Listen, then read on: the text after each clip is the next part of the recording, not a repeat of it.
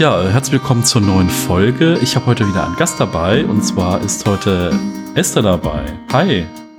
Hi. Na, Michael, ist klar. Ja, auf jeden Fall. Wir kennen uns jetzt auch schon eine Weile, ne? Ich habe jetzt gerade nochmal drüber nachgedacht, ich weiß gar nicht mehr seit wann. Das sind aber ein paar Jahre, sind das jetzt auch schon, oder? Also ich glaube mindestens 3. Ja. Müsste so um den 3,5 Jahre ungefähr sein. Boah, ich muss noch mal gucken. Du warst auch mal in Köln zum Tag des guten Lebens. Da hatten wir so einen Minimalismus-Stammtisch mit Stuhlkreis mal zwischendurch. Ja, ich kann mich noch erinnern. Das war sehr provisorisch alles, aber es war irgendwie ganz witzig, so die Runde. Ja. Wie sieht das bei dir eigentlich mit Frankfurt mit dem Stammtisch aus? Im Moment ist noch Corona-bedingt Pause, ne? Ja, also wir haben sowohl die Location hat mich angeschrieben, als auch einige Teilnehmer. Die Location sagt halt, ja, ihr könnt, aber denkt dran, nur maximal 10 Personen. Ist natürlich immer schwer zu planen, sowas, ne? Also es gibt ja Leute, die sich nicht anmelden und dann nicht dann kommen oder umgekehrt. Also von daher habe ich dann gesagt, okay, erstmal nicht. Ich gehe von August, September aus. Je nachdem, ob halt eine zweite Welle des bösen großen Cs kommt oder nicht. Ja, ich mache jetzt tatsächlich im Juli die ersten Stammtische, aber ich habe die Termine jetzt nicht öffentlich angekündigt, sondern da ich jetzt über den Online-Stammtisch immer mal wieder Leute sehe und auch in Kontakt bin und wir haben so eine kleine WhatsApp-Gruppe, habe ich gesagt, okay, wir machen das jetzt unter der Hand, ich schreibe das alles auf, so, und spontan ist nicht und wird jetzt nicht öffentlich bekannt gegeben und ab August gucke ich dann, dass ich dann die Anmeldung fahre, aber dass ich auch ganz klar nochmal Hygienemaßnahmen kommuniziere und nochmal sage, wenn ihr euch nicht anmeldet, dann kann es sein, dass ihr kommt und nach Hause gehen müsst, weil wenn alles voll ist, ist alles voll. So. Ja, klar. Gesundheit halt, geht vor. Genau. Und also man will ja auch den Kaffeebetreiber da nicht irgendwo reinreiten. Ne? Ich meine, das Ordnungsamt kontrolliert und wir wollen ja auch irgendwie alle schützen, die da vorbeikommen und ja, mal gucken. Ich meine, wir hier in NRW, wir sind ja eh immer so ein bisschen lockerer unterwegs. Ja, ihr kriegt aber dafür auch mal die Retourkutsche, ne? Ja, genau. Also ich habe auch schon gesagt, wir haben ja in der Nähe, also hier in Bergisch Gladbach, ist um die Ecke Krüger. Die machen ja diesen Cappuccino, so Instant-Pulver für Kaffee, ja. Wo der Mike Krüger immer Werbung früher gemacht hat.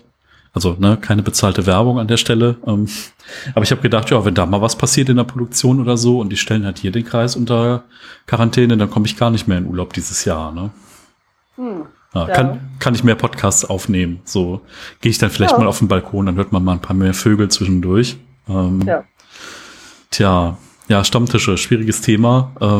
Ich finde das ganz cool, dass es online so gut klappt, dass man da auch mal ein paar andere Gesichter sieht, die man sonst nicht so sieht. Also da trauen sich, glaube ich, auch mehr Leute hin, weil du musst ja nicht mit Bild teilnehmen auch, ne? Also es gibt ja auch welche, die es vielleicht nicht machen, die es aber interessiert und die vielleicht sonst am Wochenende irgendwie keine Zeit haben, wenn wir den Stammtisch machen und sagen, okay, dann nutze ich heute Abend mal die Möglichkeit und setze mich halt mal um 7:45 dahin und frag dann mal oder hör mal zu. Ja, also ich finde es super. Ja, ich finde es auch ziemlich cool. Ist total lustig, was sich dadurch so ergeben hat, ne? Also man hat irgendwie wieder andere Leute, mit denen man wieder ein bisschen mehr Kontakt hat und man teilt ja ganz viele Werte irgendwie. Das ist ja das Nette daran. Aber sonst so, dein primärer Kanal ist weiterhin YouTube, ne? Du machst das meiste eigentlich auf YouTube. Ich habe gesehen, du hast dir eine neue Kamera gekauft zuletzt mal. Ja, musste sein. Die alte, also das Objektiv war kaputt und dann habe ich gesagt, okay, die ist jetzt 5 Jahre alt und die hat ihre Macken, also dass da kein Mikrofon dran geht. Und dann war das immer so eine Behelfsaktion mit einem Mikrofon, was du ins iPhone steckst und dann Sprachmemo mit aufnehmen und übereinander. Gut, das ist ein Blödsinn halt. Und aber das, was ich hauptsächlich mache, ist immer noch YouTube und natürlich dann halt auch den Blog. Wobei ich halt gerne mehr mit YouTube machen würde, aber Zeit halt einfach nicht immer ist. Ja, ich finde das auch spannend, also wie sich das Ganze so entwickelt hat, also auch mit YouTube, ne? Also irgendwie alle sagen, das mit dem Wachstum ist schwieriger geworden auf YouTube oder man müsste irgendwie viel mehr Videos machen. Also ich habe da mit dem Daniel Frerix irgendwie viel gesprochen, der ist ja jetzt in so einer völlig anderen Richtung unterwegs, macht irgendwelche Aktiengeschichten und rennt jetzt immer mit so einer Vlog-Cam durch die Gegend und filmt sich immer, wenn er draußen durch die Gegend rennt. Das stelle ich mir vom Schneiden irgendwie richtig krass vor, also...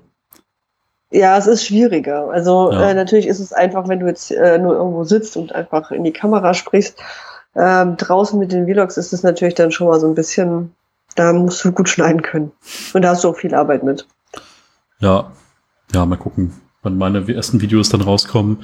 Wahrscheinlich bei dem einfach nur, ich habe mir so einen Hintergrund gekauft, ein Wandteppich, der aber ganz dünn ist, mit so ein bisschen Grafikmustern drauf, und ich werde erstmal so anfangen, weil ich habe mir nochmal von ganz vielen YouTubern, auch von dir, die allerersten Videos angeguckt auf YouTube. Oh mein Gott. Und das ist auf jeden Fall dann sowas, wo ich sagen kann, okay, die haben halt nicht mit YouTube angefangen, also egal wer, und es war am Anfang schon alles perfekt, weil manchmal sieht man ja so das, was heute so Standard ist, also egal, ob das diese Thumbnails sind, ob das irgendwie alles Mögliche ist.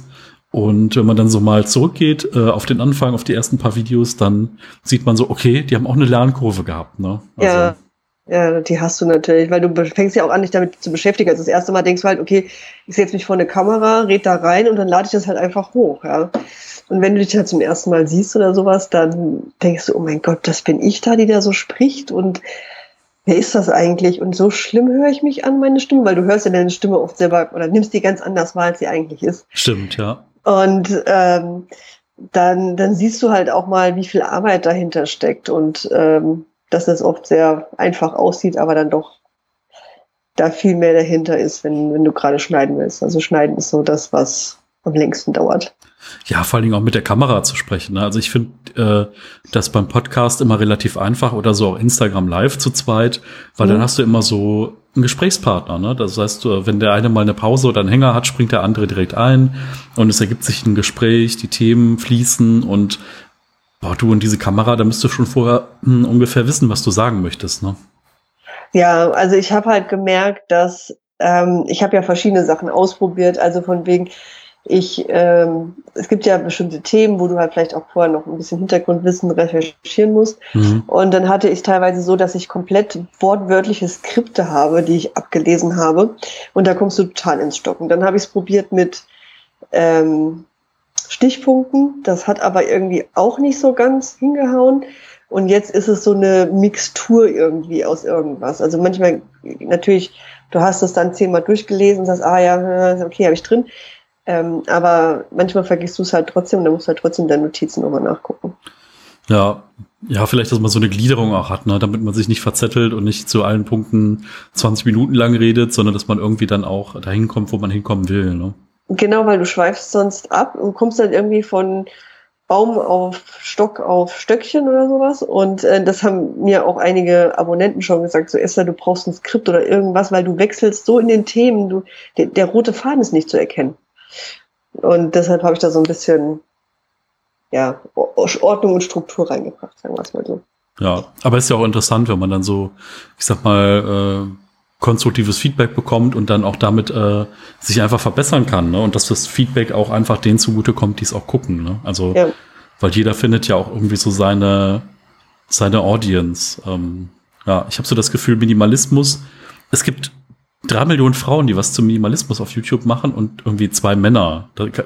Geht dir das auch so? Also weil das so ganz eng auch mit diesem Ordnungsthema verknüpft ist. So, ich möchte jetzt nicht in klassischen Rollenbildern reden, aber ich meine, wo sind die männlichen Ordnungsexperten? Ich sehe nur ganz wenige, ne? Ich kenne überhaupt keinen. Ich glaube, es gibt nur in der Schweiz, glaube ich, einen. Okay, ja. Aber okay. In Deutschland habe ich auch noch keinen gesehen, ne, der irgendwie einem Ablage erklärt und wie man mal eine Küche putzt oder so.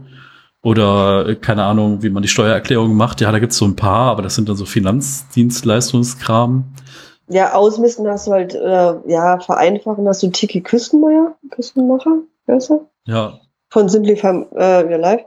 Aber ansonsten kenne ich da jetzt nicht so viele, aber ich glaube, es zeigen sich halt auch nicht so viele, weil du hast ja gerade gesagt, dass Minimalismus oft mit diesem Ordnung, Aufräumen und typischen Klischees manchmal auch behaftet ist. Aber es gibt ja so viel mehr, ja. Also es gibt ja ganz viele Minimalisten, auch letztens wieder so einen amerikanischen Kanal entdeckt, den ich super finde. Ich weiß jetzt gerade seinen Namen nicht. Also er hat das in seinem kompletten Namen gemacht, nicht irgendeinen fancy Namen. Und das ist ein Amerikaner, aber ansonsten so europäische gibt's ganz wenig.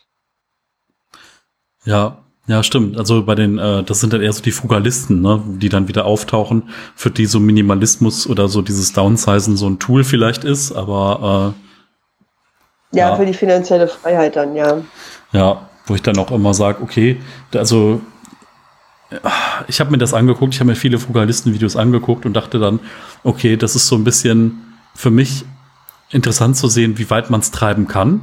So, jetzt nicht das, wo ich hin möchte, aber es ist halt schon mal interessant, so das Thema ETF ist so ein bisschen getriggert worden, das Thema so diesen Emergency Fund, also dass du einfach diese Rücklage hast, so für dein Auto geht kaputt, deine Waschmaschine geht kaputt, du musst irgendwas bezahlen, wo du nicht dran gedacht hast, damit man da nicht irgendwie da rumkrebst und sagt, okay, jetzt muss ich direkt zur Bank gehen und Kredit mir holen, und zwar kurzfristig, damit ich da nicht in eine Schieflage komme.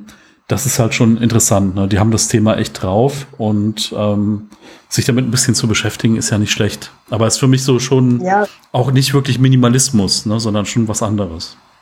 Naja gut, ja und nein. Also es ist ja so, dass ich glaube, und da kommt auch am Wochenende ein Video jetzt, es gibt verschiedene Typen von Minimalisten. Mhm.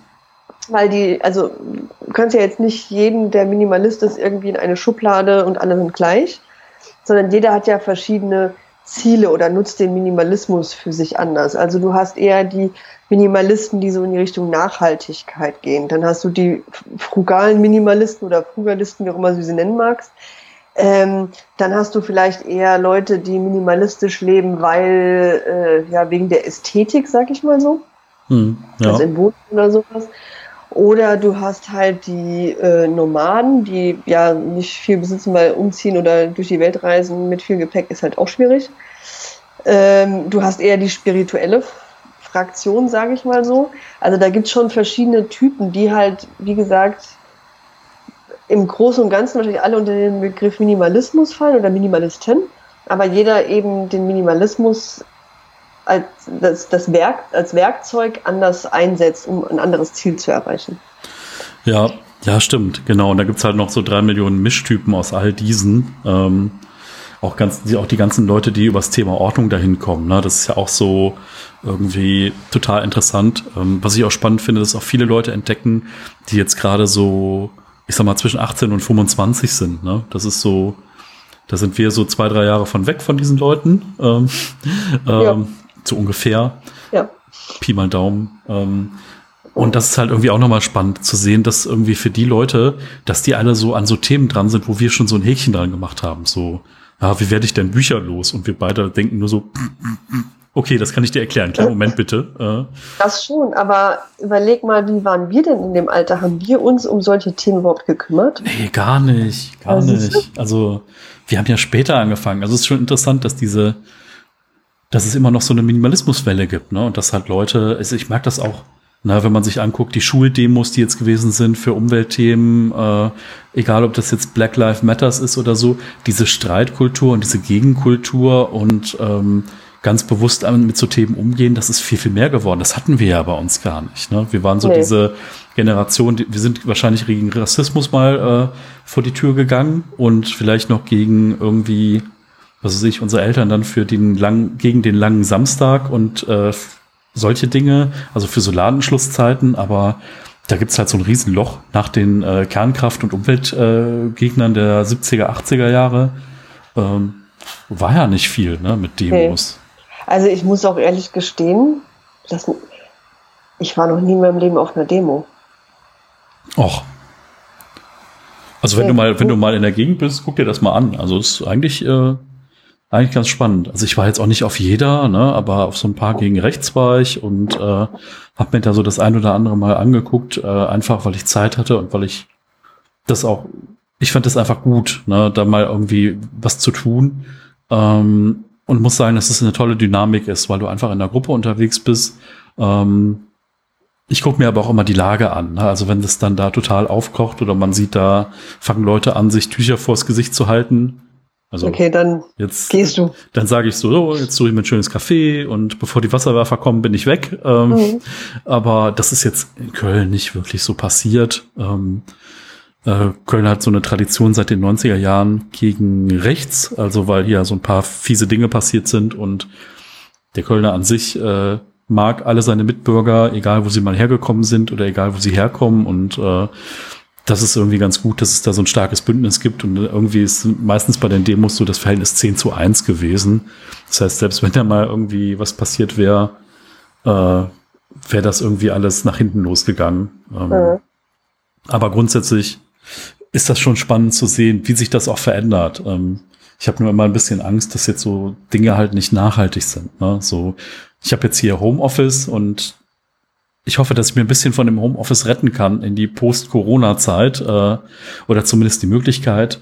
Ne, ich rede nicht davon, 4 Tage die Woche zu Hause zu sitzen, sondern vielleicht mal die Möglichkeit zu haben, 2 Tage zu Hause zu sitzen, oder mal zu sagen, hey, ich kriege eine neue Waschmaschine, lass mich doch von zu Hause arbeiten, dann muss ich nicht den ganzen Tag frei nehmen und dann bin ich halt mal eine Stunde nicht da. Also, dass alles so ein bisschen flexibler ist.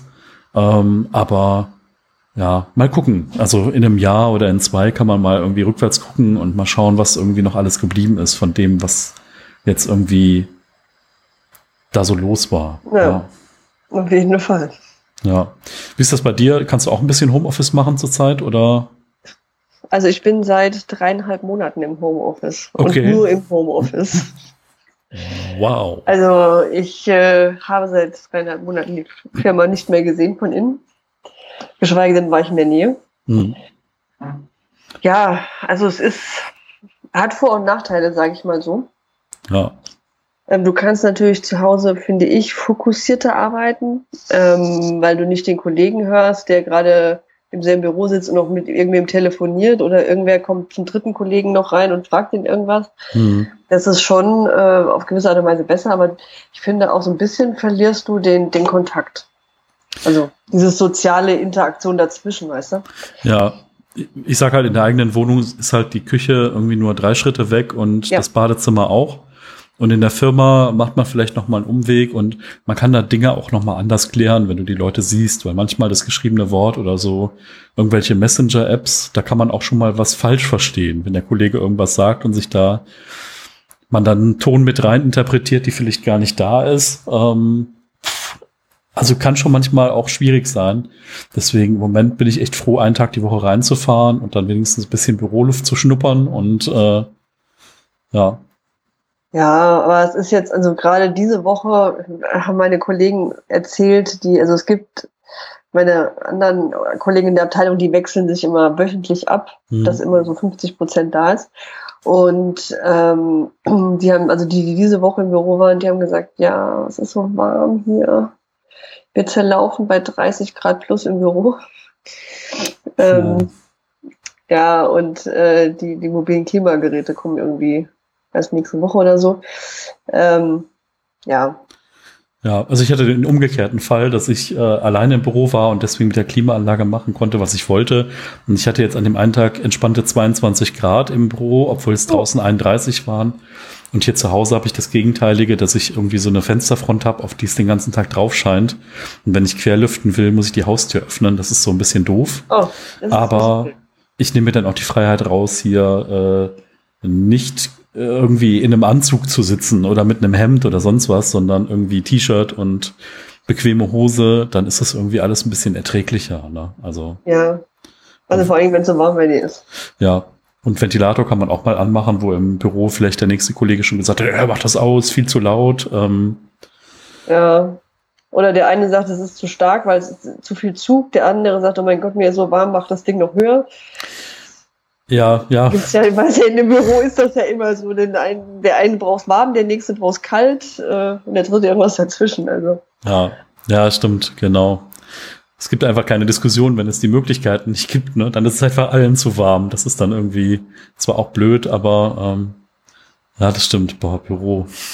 Da kann man sich schon mal an Dingen reiben, die irgendwie relativ trivial sind, ja. Ja. Ja. Nee, aber ansonsten, ich muss sagen, ich fühle mich wohl im Homeoffice. Ja, ja, also ich habe geistesgegenwärtig nach einer Woche gesagt, komm, jetzt schmeiße ich mir mal den Bürostuhl ins Auto und nehme einfach mal meinen guten Bürostuhl mit nach Hause, weil ich habe zwar hübsch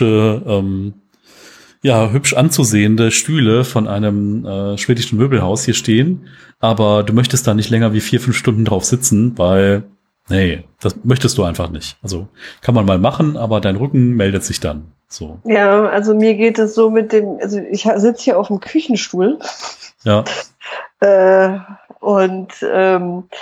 es gibt Tage, da geht es und dann gibt es Tage, da geht es nicht. Aber wenn es nicht geht, dann muss man sich ja irgendwie zu behelfen wissen. Dann wird das Bügelbrett rausgeholt. Auf das Bügelbrett werden Kartons gestellt und dann habe ich meinen Stehschreibtisch. Ja, es lebe das Provisorium, ne? Das ist ja, so. Gott, also gut.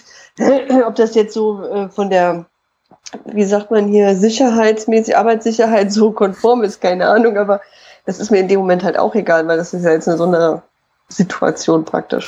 Ja, genau. Also ich finde es halt toll, wie schnell das möglich war, überhaupt ins Homeoffice zu gehen und wie gut die Technik dann auch bei mir da mitgespielt hat. Also ich bin halt in so einer Hotline erreichbar und so mit VPN-Tunnel und Internetgeschwindigkeit. Also viele Kunden haben gesagt, wir dachten, sie arbeiten nicht. Dann sage ich, ja, ist auch so halb richtig. Ich arbeite von zu Hause. Aber die ersten Male war es total komisch, sich so mit einem Firmennamen im eigenen Wohnzimmer zu melden. Ja. Da denkst du so, das ist irgendwie falsch. Und ich gucke halt auch tunlichst, dass ich halt jetzt an so einem Freitagabend wie heute einfach diesen Firmenlaptop auch zuklappe und den in irgendeinen Schrank stecke, den ich zumachen kann, damit ich nicht ständig auf die Arbeit drauf gucke, damit ich da so eine Trennung habe. Ne? Also das ist super wichtig, weil ich packe den jeden Abend von meinem Bürotisch hier weg in meinen Arbeitsrucksack und ich hole den jeden Morgen wieder raus, einfach weil ich will dieses Ding nicht sehen. Ja, kann ich total gut nachvollziehen und ist, glaube ich, auch super wichtig. Also ich habe so ein paar mobile Apps auf dem Handy, also so Outlook und Teams, wo dann auch so Dinge geschrieben werden, wo ich dann auch schon mich morgens um 8:30 gesehen habe, eine Stunde vor meiner Arbeitszeit und habe auf irgendwelche E-Mails geantwortet und dachte dann irgendwann so, boah, Michael, du bist eigentlich blöd, ne? Mach das doch ab 9:30 Uhr, weil du denkst, da kannst du noch mal schnell einem helfen und machst noch mal schnell was. Aber wenn dann die erste Rückfrage kommt und du merkst, okay, mit den 3 Sätzen, die du mal schnell geschrieben hast, kriegt das halt trotzdem nicht hin, dann dann ist es irgendwie doof. Und vor allen Dingen steigt ja auch die Erwartungshaltung, ne? So, ne, wenn du abends dann am Wochenende antwortest, dann sagen die, super, da kann ich auch noch Freitag nach Feierabend eine E-Mail hinschicken, ich kriege auch noch mal eine Antwort. Ja, genau. Und das ist halt, da muss man halt irgendwie aufpassen, das ist halt zweischneidiges Schwert, ne? Ja, also da sollte man sich auch sehr gut abgrenzen, glaube ich. Und das müssen jetzt einige lernen, die jetzt sich im Homeoffice befinden, weil es ist natürlich einfach mal schnell, nicht nur auf dem Heimweg in der Bahn noch eine, was weiß ich, Nachricht über E-Mails, also eine E-Mail zu schreiben, sondern das ist natürlich, du fährst schnell den Laptop hier nochmal hoch oder machst nochmal irgendwas und dann leidet natürlich deine Work-Life-Balance und dann kommen viele gar nicht mehr, können, glaube ich, auch gar nicht mehr unterscheiden zwischen Arbeit und Freizeit. Also das geht so ineinander über. Ja, definitiv. Also bei mir war es so, im ersten Monat haben wir nur 25% gearbeitet. Das war so Pi mal Daumen 5,5 Stunden an 2 Tagen die Woche. Und dann war es halt so, ne, wenn du dann noch einen Kunden dran gehabt hast, dann hast du halt nicht gesagt, ich habe aber jetzt Feierabend, dann hast du halt noch eine halbe Stunde dran gehangen. Aber ich meine, man hat ja dann noch auch recht viel Lohn bekommen dafür, dass man nur 25% gearbeitet hat. Also natürlich ist man auch keine 3 Stunden länger geblieben, aber irgendwie hat es sich so angefühlt, als müsste man irgendwie alles auf jeden Fall noch fertig kriegen. Das hat sich aber auch in Grenzen gehalten. Deswegen, ich finde das immer so ein Geben und Nehmen. Und wenn es halt in die eine Richtung ausschlägt oder in die andere, genau wie du gesagt hast, da muss man irgendwie lernen, sich da abzugrenzen. Und ich finde das interessant auch zu sehen, weil sonst habe ich auch immer gedacht, Homeoffice, ein Traum. Und wenn man sich das jetzt anguckt, kann man sagen, ja, ist so ein zweischneidiges Ding, ne? Also es gibt viele positive Dinge, aber so ein Mix wäre irgendwie das Beste, ne? Ja, also so, dass man sagt, irgendwie 1-2 Tage die Woche ist man zu Hause und dann den Rest der Woche im Büro oder sowas. Das könnte ich mir auch schon vorstellen dann für die spätere Zeit. Einfach auch für die Pendler, die halt entweder mit dem Auto ewig fahren oder in einer absolut überfüllten Bahn sitzen oder stehen, ist das natürlich immer so eine Sache. Also die sind froh, wenn sie mal zu Hause bleiben können. Ja, definitiv. Sollen wir ein bisschen über deinen YouTube-Kanal reden? Können wir machen. Ich habe ja gesehen, du hast deine No-Buy-Challenge ist jetzt zu einer Less-Buy-Challenge geworden. Low-Buy, stimmt, ja. Genau, ja. Ja, total spannend. Also, dass du da diesen Shift auch gemacht hast, finde ich total gut. Vielleicht, also, wer dich jetzt noch gar nicht kennt und wer vielleicht von dieser Challenge noch nichts gehört hat. Vielleicht willst du mal sagen, wie das so überhaupt losging und was du da überhaupt so machst und was ist denn die No-Buy-Challenge gewesen? Okay, gut, dann versuche ich das mal zu fassen. Vor 5 Jahren habe ich so den Minimalismus für mich entdeckt. Und es war so, dass ich dann gesagt habe, oh, ich habe so viele Kosmetik irgendwie und Vorräte an Duschgels aller Art. Da brauche ich ja noch ewig für, ja, das aufzubrauchen. Und es gab aber immer wieder mal was Neues. Ach, hier eine neue Limited Edition von, hast du nicht gesehen? Und dann habe ich mir gedacht, nee, Esther, so geht das jetzt hier nicht. Also es kann ja nicht sein, dass du auf der einen Seite ausmistest, weil du reduzieren willst, aber auf der anderen Seite an deinem Konsum irgendwie nicht wirklich was änderst. Und habe dann gesagt, okay, ich mache für mich eine Challenge, und zwar die No-Buy-Challenge. Was heißt, ich kaufe nichts Neues, beziehungsweise und brauche erstmal alles auf, was ich an Vorräten aller Art habe. Und so fing das eigentlich an, dass ich mir halt auch wirklich nur das Nötigste kaufe oder nur Dinge, die, das hat sich auch über die Jahre so ein bisschen verändert, die auf so einer Ausnahmenliste stand, und habe dadurch dann also wirklich auch alles runter reduziert. Das letzte Teil, was ich jetzt aufgebraucht habe, und es hat mich 5 oder 6 Jahre gebraucht dafür. Da kannst du mich ja jetzt vielleicht nicht so viel mit anfangen, ist so ein 4er-Lidschatten, den ich dann auch noch zweckentfremdet habe, um ihn wirklich aufzubrauchen. Einfach mal zu sehen, okay, was habe ich denn da mal gekauft und wie lange braucht es eigentlich auch, sowas aufzubrauchen, das, was ich da irgendwie angehäuft habe. Und das habe ich dann eigentlich so 4 Jahre ungefähr gemacht, und ja, also habe mir dann auch überlegt, so okay, wie kann man das denn anders noch machen, und beziehen wir jetzt nur diese Kosmetik- und Hygieneprodukte mit ein oder beziehen wir das auch auf Bücher, weil ich zum Beispiel auch gerne lese oder was auch immer. Und habe mich dann aber letztes Jahr, habe ich so ein bisschen übertrieben, finde ich für mich. Ich habe mir immer in der Vergangenheit immer so Ausnahmen pro Quartal gesetzt und habe letztes Jahr gedacht, okay, jetzt sind wir mal ganz stark. Ich setze mir 12 Ausnahmen für das Jahr 2019, mal 12 Monate, und was anderes gibt's nicht. Und habe gemerkt, dass ich mich damit, es ist eine Herausforderung, ja, aber manchmal auch so ein bisschen zu viel unter Druck gesetzt habe, und habe dann, da stand zum Beispiel eine Wurmbox drauf, die ich haben wollte, die habe ich dann wieder runtergeschmissen, weil ich mir dafür Secondhand irgendwie ein Kleid gekauft habe, und also es war in Schiebereien nach links und nach rechts. Aber es war die beste Entscheidung, die ich damals getroffen habe, es eben so zu machen. Und jetzt ist es ja so, das gehört halt zum Minimalismus, beziehungsweise auch durch diese Reise, dass sich mein Konsum sowieso geändert hat. Und deshalb der Begriff No-Buy für mich so gar nicht mehr gepasst hat, weil ich kaufe definitiv weniger und zum Großteil auch Sachen, die ich wirklich nur brauche und auch nutze. Manchmal auch Sachen, die einfach schön sind. Okay, das gehört halt für mich auch dazu. Aber der Konsum hat sich im Vergleich zu vor 5 Jahren schon also extremst geändert. Genau. Ja, spannend. Also ich muss jetzt gerade nochmal an das Aufbrauchen denken. Man denkt so, wie kann man denn 5 Jahre oder 4 Jahre brauchen, um was aufzubrauchen?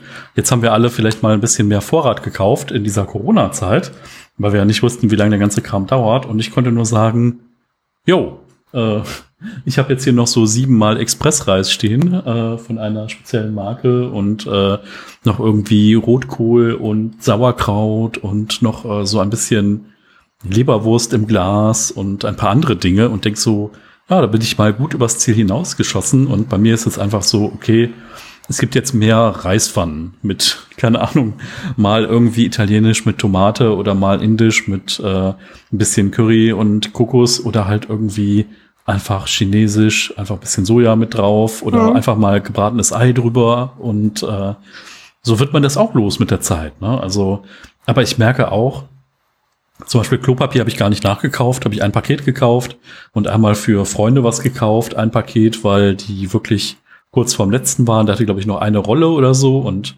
dann war ich Reifen wechseln auf Sommerreifen, und dann habe ich gesehen bei DM, dass da irgendwie 3 Paletten rumstanden, und dann habe ich eine Packung mitgenommen und die dann weitergegeben. Aber klar, also es gibt so Dinge, die aufzubrauchen, oder ich habe ja auch mal mein Cocktail-Mixing-Hobby reduziert und dann habe ich irgendwie ein Jahr lang jedem Geburtstag irgendwelchen Leuten immer eine Flasche Alkohol geschenkt. Ne? Immer so eine Flasche Gin oder irgendwas, weil man da so viel Kram von hatte. Hatte der Tiber da zum Geburtstag eine Flasche Gin bekommen, der sie nicht haben wollte. Aber das ist ja dann ganz gut. Ne? Also ich finde, was man daraus lernt, ist ja auch einfach, wie lange es braucht, was aufzubrauchen. Und halt auch, was man so alles hatte, was man hätte nie auch weglesen, wegtrinken, wegbenutzen können. Ich denke mal, da lernt man ja irgendwie auch ganz viel darüber. Ne? Ja, also auf jeden Fall. Vor allen Dingen, du lernst, also man lernt sich ja dann auch besser kennen und dann hast du halt Sachen, wo du sagst, kann ich eigentlich gar nicht mehr vertreten auf gewisse Art und Weise, weil das ist jetzt kein veganes Naturkosmetikprodukt zum Beispiel, aber ich habe es halt gekauft, bevor ich mich damit befasst habe und ich will es jetzt nicht deswegen, und es ist angefangen, ich will es jetzt nicht deswegen einfach wegwerfen, ja, weil das ist auch nicht Sinn und Zweck der Sache, dann das einfach wegzuwerfen, sondern zu sagen, okay, ich habe jetzt die Ressource gebraucht und dann nutze ich dieses etwas, was auch immer es sein mag auch. Ja, ja, definitiv. Ich fand das eben spannend, wie du gesagt hast, auch, dass du viel und gerne liest. Das teile ich auf jeden Fall mit dir und ich hatte aber wirklich auch mal den Punkt, dass ich dann nicht mehr alles lesen konnte.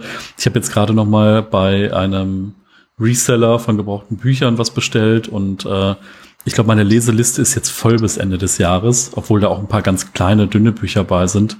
Aber für mich ist das einfach ein guter Punkt, weil ich habe keine Bibliothek in der Nähe, die ist halt in Köln und ich müsste halt immer am Wochenende reinfahren und dann noch Parkgebühren oder Zugtickets zahlen. Und wenn ich dann immer einen Zehner zahle dafür, nee, also alle 2 Wochen oder alle 4 Wochen dann einen Zehner zahlen, um dann irgendwie in die Bibliothek zu kommen, wäre natürlich auf lange Sicht billiger, natürlich, aber ach, keine Ahnung, ich gönn, also man soll ja auch nicht immer zu hart zu sich selbst sein. So ein bewusster Konsum, jetzt gerade auch von einem gebrauchten Produkt, ist ja dann auch nochmal was halbwegs nachhaltig ist und ist, denke ich, auch eine gute Möglichkeit. Aber ich habe da auch gemerkt, so, oh, du hast jetzt hier so viele Bücher, du kannst ja eigentlich gar nicht lesen alle.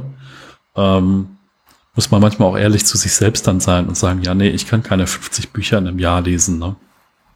Ja, also ich hatte mir selber so eine Bucketlist gesetzt, und also Anfang des Jahres dachte ich mir noch, 52 Wochen, 52 Bücher schaffen wir. Ja, oder auch nein, weil es ist ja so, du denkst zwar, das ist zu schaffen, wenn du Romane liest, glaube ich, geht das auch. Ja. Aber wenn du so Ratgeber liest oder Sachbücher, wo du das halt mal auch mal ausprobieren willst oder es braucht ein bisschen länger, bis du irgendeinen Vorgang verstehst, dann schaffst du es nicht. Also das ist jetzt meine Erfahrung und meine Leseliste ist auch extrem lang. Ich glaube, die geht länger als Ende des Jahres. Also was ich so an Wunschbüchern habe, die ich lesen möchte, ich glaube, da stehen 50, 60 Bücher drauf. Und ich habe hier zu Hause jetzt auch noch ein paar und auf dem E-Book wieder auch noch welche. Also, ja. Ja, spannend. Nicht schlecht. Vielleicht musst du die Liste mal veröffentlichen und dann vielleicht kriegst du ja schon Feedback zu Büchern, die du dann streichen kannst oder so. Das ist eine gute Idee. Weil, also ich denke mal, dass also viele auch in einem gewissen Umfeld lesen ja auch ähnliche Bücher. Ne? Also, mir ist das immer so aufgefallen, irgendwie bei so Minimalismus-Online-Stammtischen, so, ja, ich habe das gut, ja, habe ich auch gelesen. Ja, das, ja, das auch. Das, ja, das fand ich auch nicht gut. Ja, das war, wow. Ne, also das ist so, ich habe jetzt zum Beispiel auch so ein paar Bücher bestellt, weil ich einfach weiß, also es gibt ja diese für Dummies-Bücher, ja, wo ich dann immer weiß, naja, die sind manchmal so ein bisschen witzig von den Grafiken, aber die sind halt gut strukturiert. Ne? Da kannst du einfach aufschlagen und kannst halt durchs Inhaltsverzeichnis gehen und sagen, okay, die 3, 4 Punkte nehme ich mir jetzt da raus. Und wenn ich dann da tiefer einsteigen will, kaufe ich mir vielleicht zu dem Unterthema nochmal ein Buch. Aber so als Einstieg in irgendeinen Themenkomplex sind die eigentlich ganz cool. Ich weiß aber auch, dass ich die nicht ewig behalten werde. Ne?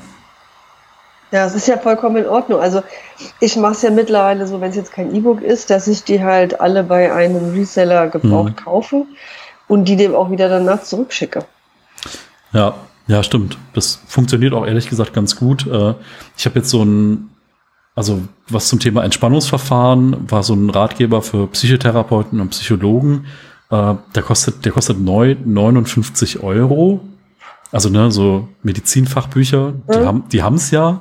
Ja. Und jetzt habe ich den bei dem Reseller gesehen für 13,50 € und dann habe ich gesagt, alles klar, den muss ich mir jetzt kaufen, auch wenn hier die Queue an Büchern immer größer wird und die Schlange länger wird, aber ja, 40 € gespart ist halt irgendwie ein Wort für ein Buch und ja, jetzt bin ich ganz happy, dass ich das dann hier zugeschickt bekommen habe. Da fällt mir ein, da hätte ich glaube ich auch noch einen Tipp für dich. Ja. Ich habe hier nämlich ein Buch, wo es auch um Achtsamkeitsübungen oder sowas geht, auch für Therapeuten. Ah, spannend. Zum Thema Focusing heißt das, glaube ich. Mhm. Kann ich dir nachher mal. Ja, du machst mal ein Foto, schickst du mir mal. Ja, cool. Genau. Sehr gut.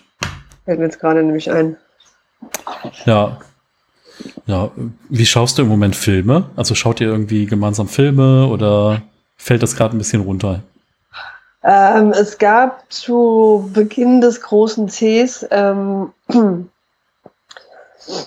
wir das große N entdeckt. Mhm. Jetzt für diesen schönen Streaming. Und natürlich, wenn du sowas am Anfang entdeckst, ist das erstmal total super. Und du findest eine Serie nach der anderen, die du dann natürlich guckst. Und das war am Anfang echt. Wir haben das gesuchtet, glaube ich. Ja, so Binge-Watching, so jetzt. Ja, ganz schön. Wir gucken mal nur 3 Folgen, 3 Stunden später. Genau, so. Genau so ungefähr war das. Und das Gute ist, dass, also wir hatten eine Serie entdeckt, die wir echt gebinge-watcht haben. Welche? Welche? Designated Survivor. Ah ja, voll gut. Oh. Ja. Und dann dachte ich, okay, 3 Staffeln sind vorbei und das Ende sieht aus, als würde es eine 4. Staffel geben. Und dann lese ich leider, nein, es wurde abgesetzt. Es gibt keine 4. Staffel. Ich denke mir so, nein, das kann doch nicht wahr sein. Aber es hat jetzt schon in den letzten, sage ich mal, 4 bis 6 Wochen hat es schon wieder rapide abgenommen. Ja. Also weil es ist, ja, okay, am Anfang irgendwie was Neues, aber jetzt hat auch so der Hype nachgelassen und denkst so, ja, ist okay. Kann man machen, muss man aber nicht. Ja, also ich sehe immer noch den Vorteil da drin, du hast halt keine Werbung, du findest immer mal was du gucken willst, egal ob ein Film oder eine Serie oder so. Und das ist halt, und du kannst halt anfangen zu gucken, wann du willst halt. Ja, dieses Konzept von klassischem Fernsehen, so langsam habe ich kein Verständnis dafür, dass ich mich um eine spezielle Zeit da hinsetzen muss, um irgendwas gucken zu können. So, weil mein Alltag oder meine Arbeit oder was auch immer sieht halt ein bisschen anders aus und deswegen, und der Preis, ich sag mal, für so ein Abo, wenn man sich das aufs Jahr rechnet und überlegt, was man mal so vor 6, 7 oder 10 Jahren an DVDs in einem Jahr ausgegeben hat, wenn man das so gegenrechnet, ist das echt okay. Also. Ja, ich wollte gerade sagen, also den Preis finde ich super. Also ich weiß noch, mein Ex-Mann, der hatte damals auch so einen Streaming-Dienst, wo man auch noch Fußball mitgucken konnte. Mhm. Und ich glaube, der hat 50 € im Monat gezahlt. Also sorry, nee, ist halt nicht. Ja. Von daher ist es schon gut, aber wir haben auch vorher so richtiges Fernsehen selten geguckt, sondern eher so die Mediatheken, also irgendwelche Reportagen, die uns interessiert haben oder Filme, die halt in der Mediathek waren und haben die dann geguckt, weil es uns gepasst hat halt. Ja, genau, habe ich auch so gemacht oder dann auch mal einen Film für, was weiß ich, für die 3, 4 € oder was das dann kostet, ausgeliehen und den mal aktiv geguckt. Ja, ich finde auch, wenn es halt zu billig wird, dann ist halt auch nicht mehr dieses Besondere da. Weißt du, was ich meine? Ja. Also wenn du so weißt, okay, für den Film hast du jetzt 4 € ausgegeben, dann macht man sich vielleicht irgendwie, holt man sich was Nettes zu knabbern, stellt Getränke bereit, macht dann mal auf Pause, wenn mal einer irgendwie aufs Örtchen muss aber man genießt das irgendwie so. Ja. Und wenn halt jetzt so, der 10er im Monat für Streaming XY, dann ist halt eh da, ne? Ist halt irgendwie alles da und dann kriegt man diesen Gewöhnungseffekt, ja. Genau. Ja, spannend. Ja. Aber ich habe auch gar nicht so die Zeit dafür, also ich weiß gar nicht, es ist so, wenn einen Abend in der Woche mal Fernsehen oder sowas oder 2, also 2 ist schon echt viel.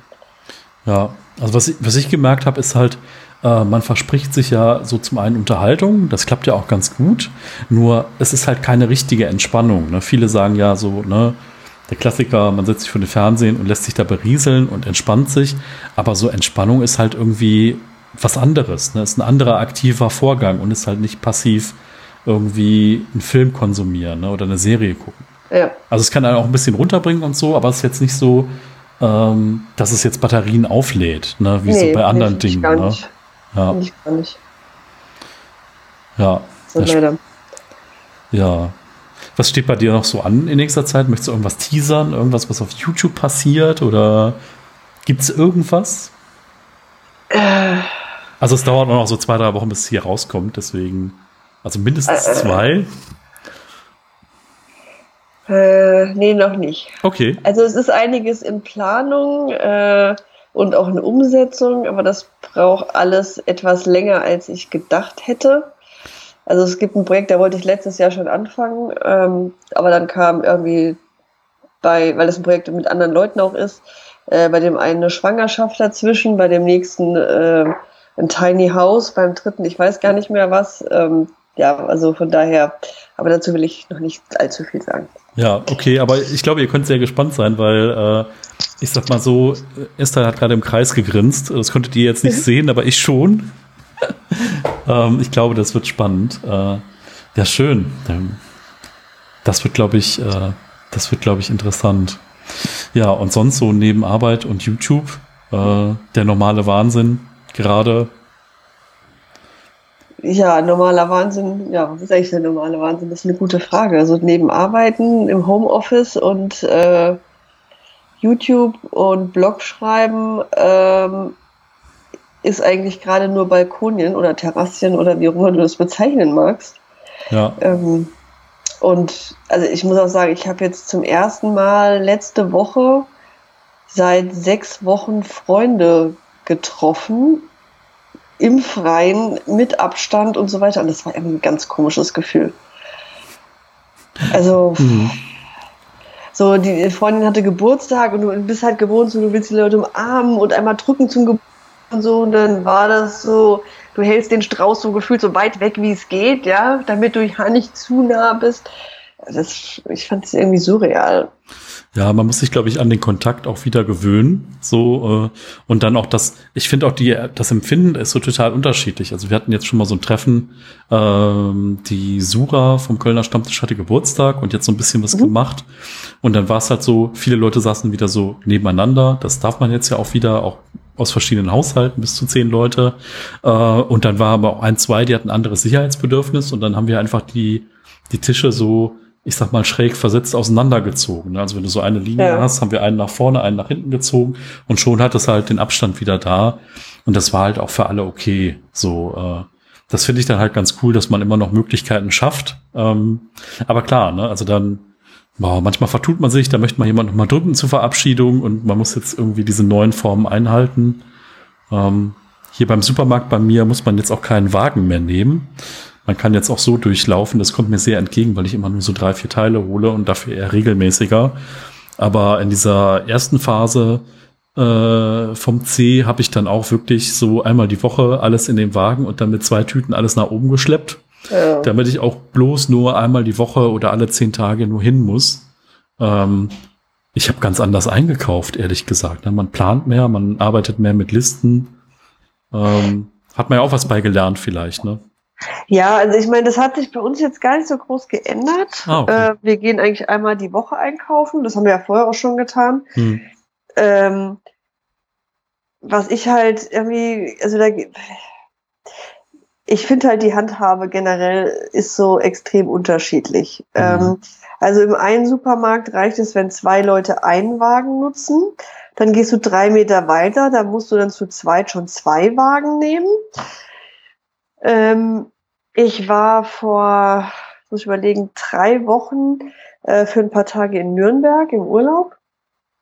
Und hier in Hessen ist es so, wenn du in ein Restaurant gehst, in eine Eisdiele, du musst so einen Zettel ausfüllen, wer du bist, wie du kontaktiert werden kannst und so weiter. Also in Bayern hat da kein Schwein nachgefragt.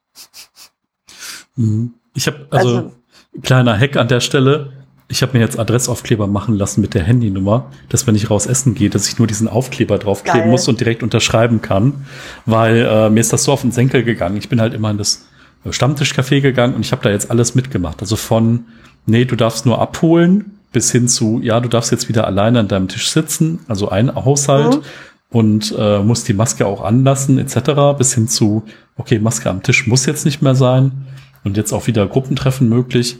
Und das war halt echt so, okay, immer diese Zettel ausfüllen, ne? Ich meine, es muss sein, es ist auch richtig, aber ja, ich finde das einfach nervig, ne? Also bei uns machen es ja alle, außer hier der Dönerimbiss. Der macht's nicht. Okay. Also da kann sich auch reinsetzen, also auch mit Abstand, so Abstandsregeln sind da, ja. Ist auch alles super sauber und der hat auch eine Maske an und passt alles super, aber wenn du dich reinsetzt, ich habe noch keinen Zettel bekommen. Also ich setze mich auch nicht rein, das habe ich nur einmal gemacht, weil man sich dann wieder reinsetzen konnte und ich dachte, das mache ich jetzt mal, vor allen Dingen ist auch weniger Abfall, ne, wenn du es da auf dem Teller serviert bekommst, ja. Weil die haben ja meistens auch nur so diese Gemüseplastiktüten oder so da, wenn du was mitnimmst. Ja. Und um das zu vermeiden, habe ich auch mal da gegessen. Und dann dachte ich, brauche ich auch den Teller nicht spülen, wo es drauf liegt und so. Ja, das haben wir ja, klar. Aber das fand ich dann auch befremdlich, ne? Also im Rewe und so brauchst du auch überall noch einen Wagen. Aber hier im Penny bei mir um die Ecke, da brauchst du jetzt keinen Wagen mehr. Es ist halt echt total unterschiedlich, wie es gehandhabt wird, ne? Obwohl Penny und Rewe ja beides Rewe-Group sind. Ja. Ja, aber ich glaube, da gibt's gerade diverse Mischformen, wie es so gehandhabt wird. Ich glaube, wenn du weiter rausgehst, da vergessen Leute auch teilweise die Masken mal aufzuziehen oder sehen Dinge auch wieder lockerer, obwohl das ja echt nicht angebracht ist, ne? Ja, wobei mir ist gestern an der Tankstelle was passiert, was mir jetzt in den letzten 3 Monaten nie passiert ist. Also ich habe normalerweise die Maske schon im Auto auf, bevor ich irgendwo reingehe. Hm. Und manchmal, wenn ich jetzt, sag ich mal, irgendwo einkaufe und dann 3 Meter weiterfahren muss zum nächsten Einkaufsladen, lasse ich auch für die 3 Meter die Maske auf dem Gesicht. Hm, ne? Klar. So, und ich gestern musste ein Paket abgeben in der Tankstelle und habe so das Paket im Arm und so, während ich eigentlich schon den ersten Schritt in die Tankstelle mache, fällt mir auf, ich habe die Maske noch in der Hand. Da habe ich erstmal einen Rüffel gekriegt, ne? Dann hat mir die gute Frau noch erklärt, also man darf damit auch kein Auto fahren. Vor allem nicht in Kombination mit einer Sonnenbrille, weil wenn geblitzt wird, dann kann man ja eigentlich erkennen. Da habe ich gesagt, okay, gute Frau, so weit habe ich jetzt noch gar nicht gedacht. Ja, das ist halt Vermummungsverbot. Der Einzige, der das darf, ist der Fahrschüler. Super. Ja, wo du dann auch denkst, so ey, den stört's am meisten, aber klar, ne, du hast so eine Situation, du bist auf ganz engem Raum und damit du so einen Mindestschutz hast, Fenster Klar. auf, Maske an. Ich finde, es ist ja jetzt auch zu so einem stylischen Accessoire geworden, dass du entweder so am Handgelenk diese Maske dann befestigst oder manche ziehen sie halt so unters Kinn. Ja, oder unters Kinn ist so hier der Standard irgendwie. Oder man hängt so an Rückspiegel. Ich hänge meine immer an Rückspiegel während der Fahrt. Ich habe gesagt, das ist der neue Duftbaum oder die neue. Ja, genau. Also. Ja. Das ist echt. Ja, also auch was es für unterschiedliche Masken gibt, so die regionalen oder die selbstgenähten gekauften oder die Einwegdinger. Das ist ja echt so, es gibt ja alles Mögliche. Ja, interessanterweise habe ich alles hier. Ah, okay, spannend.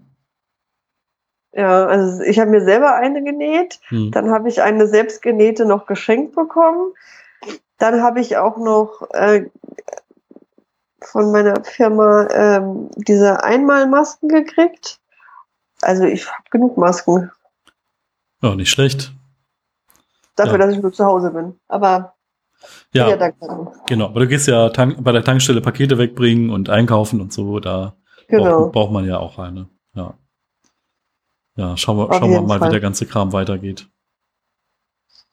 Ja, ich bin da sehr optimistisch, dass das Und ich hoffe, dass es keine zweite Welle gibt und wir dieses ganze Tohuwabohu von vor Wochen nicht nochmal durchmachen müssen. Ja, definitiv. Da bin ich auch dafür. Ja. Wobei es hatte, finde ich, also ich weiß nicht, wie es bei dir ist. Bei uns war das so, okay, am Anfang, du sitzt im Homeoffice und irgendwie kannst irgendwann deine 4 Wände einfach nicht mehr sehen, ne? Man gewöhnt sich mit der Zeit auch daran, aber am Anfang sind wir dann in irgendwelche Wälder gefahren, ja, und sind dann halt im Wald spazieren gegangen, einfach um mal die Natur zu sehen und mal was anderes als die 4 Wände, in denen du dich immer befindest. Und Da lernst du das wieder ganz anders schätzen, ja. Auch wie ruhig so ein Wald sein kann, dass da nicht irgendwie jeder links und rechts läuft und du nicht Angst haben musst, dass der dich anstößt oder den Mindestabstand einhält oder sowas. Das war dann schon sehr entspannt. Ja. Und ich hoffe auch, dass die Leute, weil das ist auch so, was ich so ein bisschen mitgekriegt habe, dass sich die Leute ja wieder mehr so ein bisschen zumindest auf sich besinnen, ja. Und dass davon halt auch was übrig bleibt nach der Zeit. Ja. Und nicht dann wieder back to basic, alles wieder, wie es vorher war.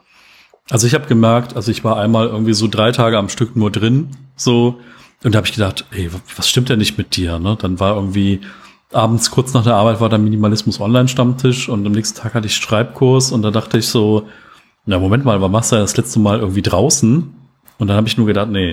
Und jetzt guck ich halt immer, dass ich in der Mittagspause, auch wenn ich nur eine halbe Stunde habe, rausgehe. Schaffe ich nicht in jeder Pause, aber dass ich auch mal vor der Arbeit noch eine Runde drehe und wenn es halt irgendwie 3 Teile einkaufen ist oder mal hier kurz in den Wald und wieder zurück, damit man mal irgendwie frische Luft geatmet hat, ja, und mal ein bisschen weiter in die Ferne geguckt hat. Ne? Das ist halt echt so.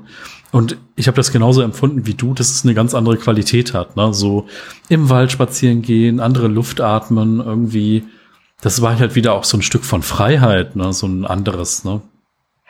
Ja, also ich habe auch das Gefühl, es wurde alles irgendwie, es war so ein bewussteres Leben und auch irgendwie so ein bisschen achtsamer. Also das Interessante ist, ich hatte letztes Jahr zum Beispiel mal Meditation ausprobiert und irgendwie hatte ich das Gefühl, es funktioniert bei mir nicht. Hm.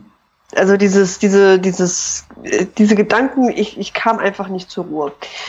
Und also egal zu welcher Uhrzeit ich an welchem Tag es probiert habe, ich wurde einfach nicht ruhiger oder konnte mich nicht mit mir verbinden. Und das Interessante ist, seitdem ich jetzt zu Hause bin, meditiere ich eigentlich so 4-5 Mal die Woche. Wow. Und am Anfang war das auch immer noch schwierig. Und ich sag mal so, nach den ersten 1-2 Wochen ging das wunderbar. Und dann dachte ich mir, ey, geil, das machen wir ab sofort für immer. Weil das, also ich mache das morgens, die meiste Zeit so noch vor der Arbeit und bevor ich meinen zweiten Kaffee habe und so weiter. Und einfach mal so mit mir verbinden und das ist schon sehr hilfreich. Machst du das geführt über so eine Audioanleitung oder wie machst du das? Die meiste Zeit eigentlich über Audioanleitung. Mhm. Ja, spannend. Ja, also da gibt es ja genug, was du da machen kannst. Da hat sich ja auch viel getan, ne? Und die Qualität ist irgendwie auch riesig gut. Ne? Also, weiß ich nicht, vor 10 Jahren geführte Meditation, das waren irgendwelche gesprochenen Texte mit schlechter Musik und heute ist es halt echt so, wenn du da Kopfhörer auf hast, das ist halt echt so ein Wow-Erlebnis, ne? Was ich finde, das, also ja, keine Ahnung, so gewisse Dinge triggern mich dann sogar. Ne? Also, wenn man so Meditation hat und hat dann so eine ruhige Stimme und so ein bisschen atmosphärische Musik im Hintergrund oder Naturtöne und dann merkst du schon so, bevor die sagt, so und jetzt schließen wir unsere Augen oder so, da fährst du schon so die erste Stufe runter und denkst so, ah cool, gleich geht's los. So ein bisschen, ja, beziehungsweise hast du da schon gefühlt 3 Minuten die Augen zu, ne? Ja, genau. Ja. Ja. Also so ein bisschen, der umgekehrte Fall ist, glaube ich, so Achterbahnfahren, ne? Wenn du so diesen ersten Hügel hochfährst und bist schon total excited, bevor du überhaupt den ersten Hügel runterfährst bei der Achterbahn.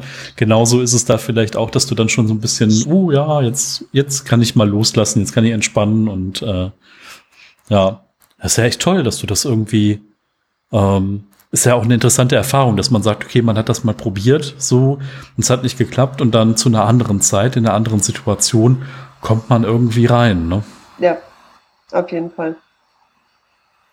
Und es hat mir auch super geholfen, also auch viel ruhiger zu werden und von dem Stress auch runterzukommen, also Stress, den ich mir selber mache, zum größten Teil, aber auch natürlich Stressfaktoren von außen und das einfach mal auszublenden und für eine halbe Stunde einfach mal nichts davon irgendwie in mir zu haben. Hm. Klar, sicher, wenn du dich da mit sowas beschäftigst, dann kommt halt nichts anderes rein. Ne? Das ist genau wie wenn du dir mit dem Hammer auf den Finger haust, dann ist halt einfach nur Schmerz da. Ne? Da ist halt nicht. Da gibt's nichts anderes. Das sagst du nicht, oh, die Vögel zwitschern heute aber besonders schön oder so, okay, sondern es ist halt einfach nur aua, aua, aua. Und das ist dann an der Stelle halt echt gut, wenn man da irgendwas macht, was einen dann nicht stresst, dann kann man so ein bisschen besser runterfahren, ja. Ja, toll. Ja. Cool.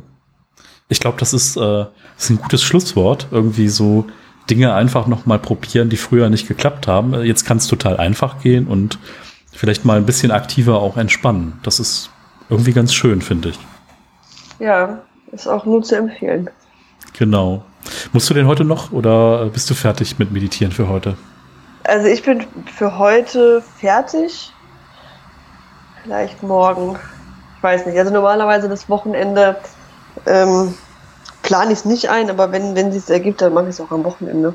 Aber für heute bin ich durch. Ich werde nachher noch ein bisschen was für YouTube machen und dann ins Wochenende starten. Genau. Vielleicht sagst du noch mal zum Abschluss, wo findet man dich bei YouTube? Wie heißt du da und überhaupt? Ja, also man findet mich auf YouTube und Facebook und Instagram unter Esther Loves Life und dann auch unter meinem Blog www.estherloveslife.de. Ja, genau. Sehr gut. Ja, dann vielen Dank, dass du dabei warst und vielleicht wiederholen wir das ja nochmal in ein paar Monaten, wenn es vielleicht ein paar andere Themen gibt, über die du dann sprechen kannst. Ja, gerne. Ich würde mich freuen. Ja, cool. Dann, würde ich sagen, machen wir hier mal einen Schlussstrich und ich sage schon mal Tschüss. Ich habe zu danken und sage auch Tschüss.